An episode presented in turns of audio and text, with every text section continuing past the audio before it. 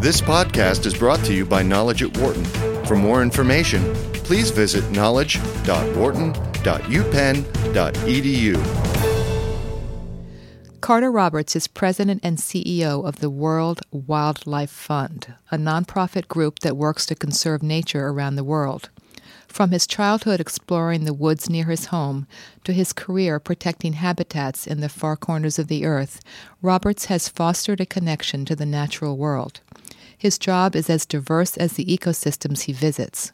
One day he may be negotiating with the president of a corporation, and the next he is sitting on a dirt floor talking with villagers about the value of saving tigers. He talked with Knowledge at Wharton about his passion for nature, his work, and the value of telling stories.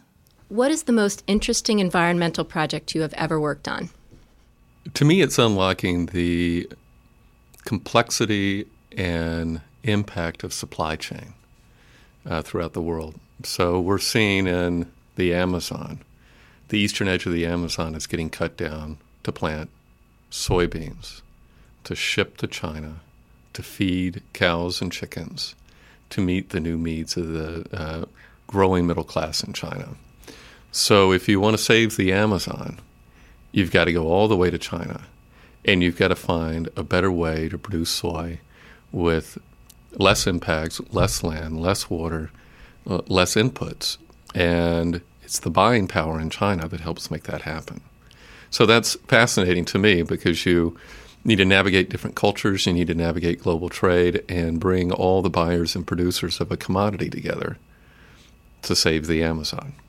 Where in the world today is the greatest need for activism? Every two years, we produce a report called the Living Planet Report that compares the demands we place on the planet with the carrying capacity of the planet to produce the things we need to survive. About five years ago, we started to exceed the carrying capacity of the planet we need to find new ways to be more efficient in our consumption patterns, the way we live our lives, the way we run our businesses, the way uh, we buy and produce the things that we depend on every day. So, activism that forces companies and governments and consumers to think about efficiency and to think about their consumption patterns is profoundly important. And where is that most important? In the United States, where our consumption patterns are many, many, many multiples of other cultures around the world. And leadership needs to start here. What forces do you consider from an environmental perspective to be the most threatening to businesses and why? Climate change has been demonstrated over and over and over again to have a huge impact on businesses in terms of uh, flooding, uh, storms, changing weather patterns, instability, insecurity. Um, uh, all those things are going to affect businesses in terms of the availability of their uh, the things they need to produce their products, uh, the stability of the countries where they work, and the demands that everyday people are going to place on those companies to respond to what is a global crisis. There's another problem that people don't talk as much about, which is resource scarcity. Uh, that great sucking noise you hear is the U.S. and China and India and other countries uh, depleting the fisheries, the forests, uh, the streams around the world uh, for their manufacturing base. We have to find a way to get that under control so that we live more efficiently.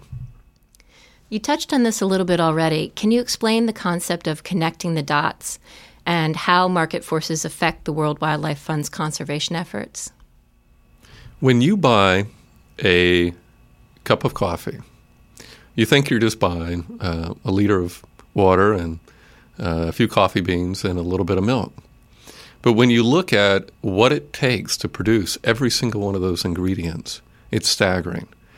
Uh, the amount of water it takes to produce sugar in a cup of coffee, is um, astonishing. The amount of water it takes, and land it takes, and energy it takes to produce every single part from the lid to the cup to the coffee to the milk to the sugar. It ends up being well over 140 liters of water to produce a liter of coffee. And um, the, the reason it's important to us is when we are trying to save elephants in Africa or jaguars in the Amazon, we're seeing their habitat disappear because of all those impacts. Uh, uh, the water is being pulled out of a system. The trees are being cut down to uh, to grow the crops needed for the things uh, that go into a cup of coffee. And so, the way products are designed, the way their raw materials are sourced, is profoundly important to saving the planet. What are some examples of how the World Wildlife Fund is partnering with businesses to reach its goals? We do any number of things. Um, on uh, the the commodities front, we're bringing together buyers like Walmart, producers like um, uh, Cargill, and um, and people on the ground in places like Borneo, the Congo, and the Amazon, to look at best practices in how uh, soy or palm oil or cotton or whatever commodity are grown and sold. Um, we're also doing deeper partnerships with companies like Coca Cola and Walmart who are making breathtaking commitments to reduce the amount of energy and water and um, and um, and local impacts on the ground and the, and the products that they sell. Uh, for us, there's great leverage in working with these companies because they're global. They have millions and millions of customers, and they have great influence over the way things are produced all the way around the world. So it sounds like you're saying that corporate America is genuine in its efforts towards conservation. Do you feel that? Parts of corporate America are genuine. It all depends on the leadership of a company, the CEO, all the way down. It also depends on the particular company and its culture. And um, if other companies could emulate what Walmart and Coke and others have done, we'd be a whole lot better off. Did you know as early as high school that you wanted to follow an environmentalist path? When I was a little kid, I wanted to be an archaeologist. Uh, but mostly, um, when I was a little kid, I used to disappear in the woods behind our house, turn over logs, uh, look for salamanders, and I basically fell in love with nature. And uh, for me, it is a central part of my life. And I can't imagine either my kids or our society living in a world that has no nature. And not just because of the beautiful animals that live there and the, the um, renewal you get when you disappear into it. It's because the fish we catch comes from nature, the fish we eat comes from nature, um, uh, the forests we love um, soak up a tremendous amount of carbon dioxide that's related to climate change.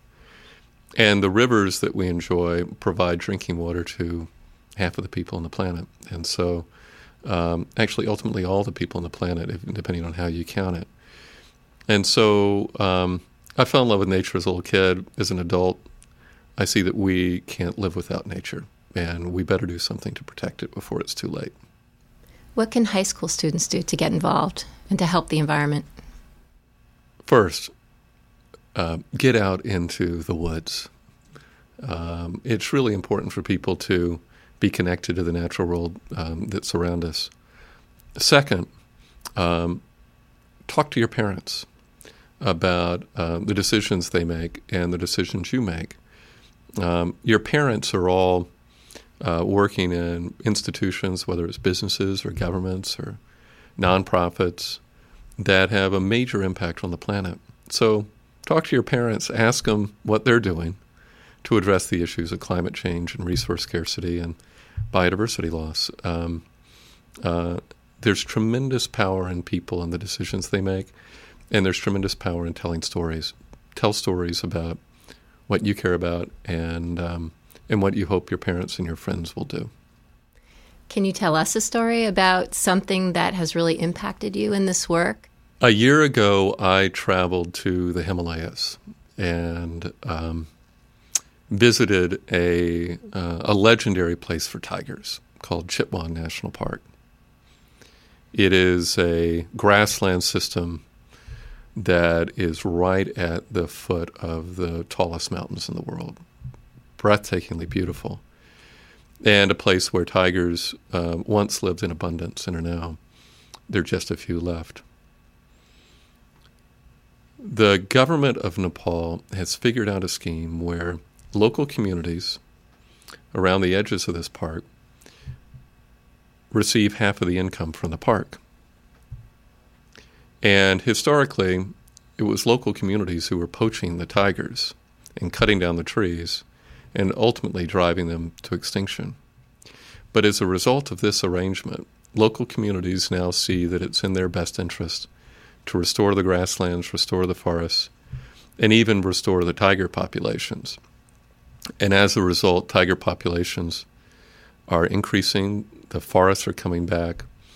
And I've sat on the dirt floor of um, the households of some of the local communities and talked about their experiences and seeing their eyes light up when they realize their ability to make a difference in not only restoring these beautiful animals on the planet, but also doing something that ultimately brings money back to them and to their children. For more business news and analysis from Knowledge at Wharton, please visit knowledge.wharton.upenn.edu.